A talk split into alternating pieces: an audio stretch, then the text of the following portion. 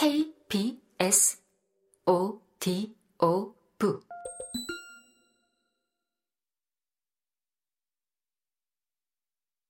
제2장 홈즈의 이야기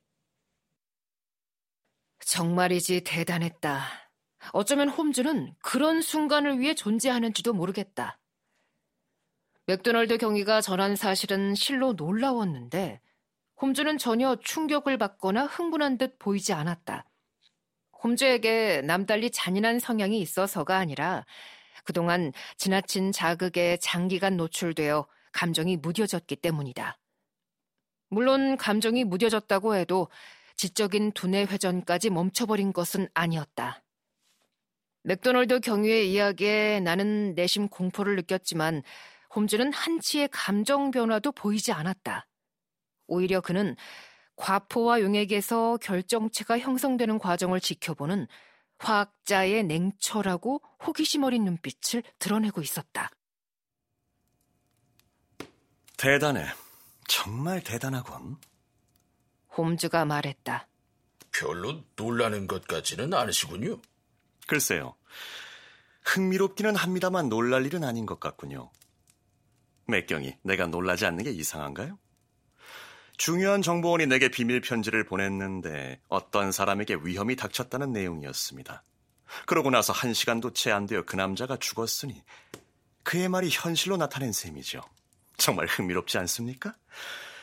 하지만 보다시피 놀랍지는 않군요.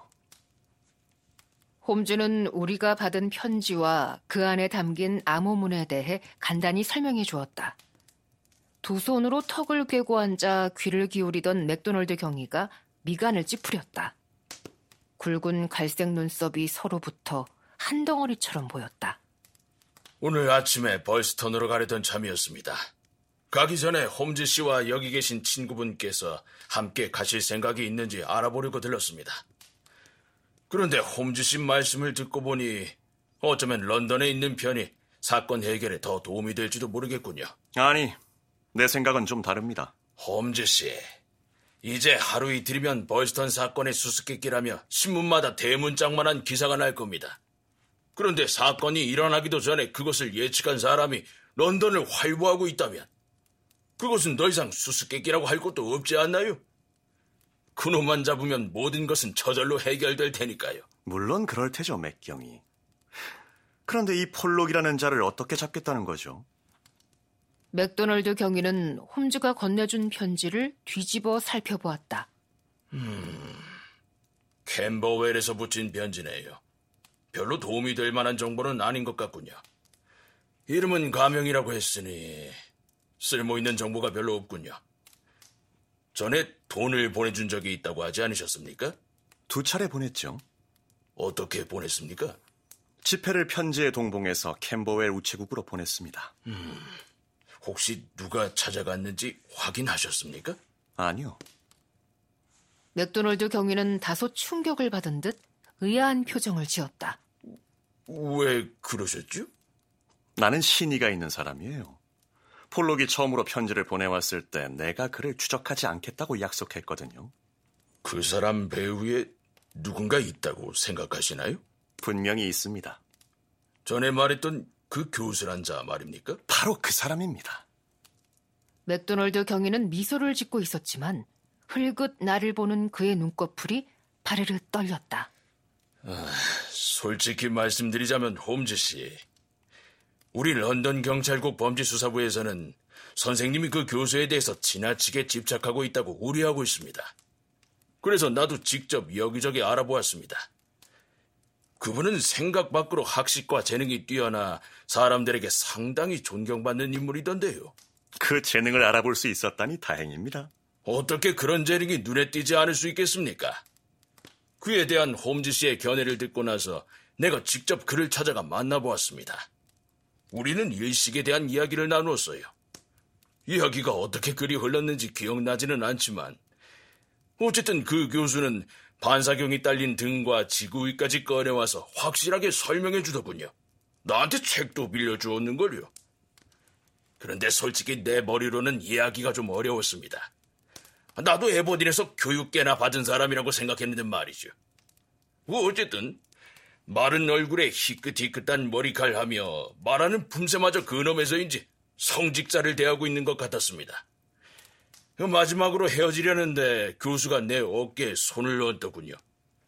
마치 차갑고 험한 세상으로 나아가는 나에게 신부님이 축복을 빌어주시는 것 같았어요. 홈즈는 싱글에 웃으며 양손을 문질렀다. 잘 됐군요. 아주 잘 됐어요. 내 친구 맥도날드 씨. 이 유쾌하고도 감동적인 만남은 교수의 서재에서 이루어졌겠죠. 그럼요. 아주 멋진 방이었겠군요. 정말 멋졌어요. 아주 근사한 방이던데요? 맥경이는 교수의 책상 바로 앞에 앉아 있었을 테고요. 네, 맞아요. 맥경이 얼굴에 햇빛이 비쳤을 테니 교수의 얼굴은 그늘져 있었을 테죠. 글쎄요. 그때는 밤이었거든요. 어쨌든 등불이 내 얼굴을 내내 비추더군요. 그랬을 겁니다. 그런데 교수 머리 위쪽에 그림이 하나 걸려 있었을 텐데 혹시 기억나나요? 나는 무엇이든 놓치는 게 없는 사람입니다. 홈즈 씨에게 배운 습관 덕분이죠. 네, 그림이 생각나요.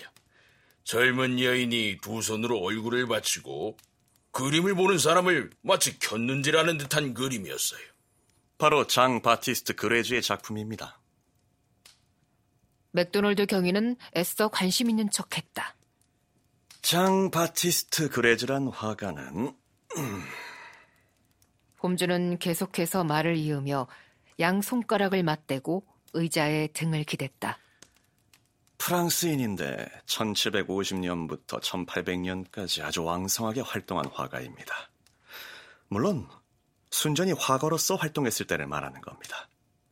지금의 비평가들은 그가 활동했을 때보다 그를 더 높게 평가하고 있죠. 맥도널드 경위가 한눈을 팔기 시작했다. 저, 그보다는 사건 얘기를 하는 것이 지금 하고 있지 않습니까? 홈즈는 그의 말을 가로막았다.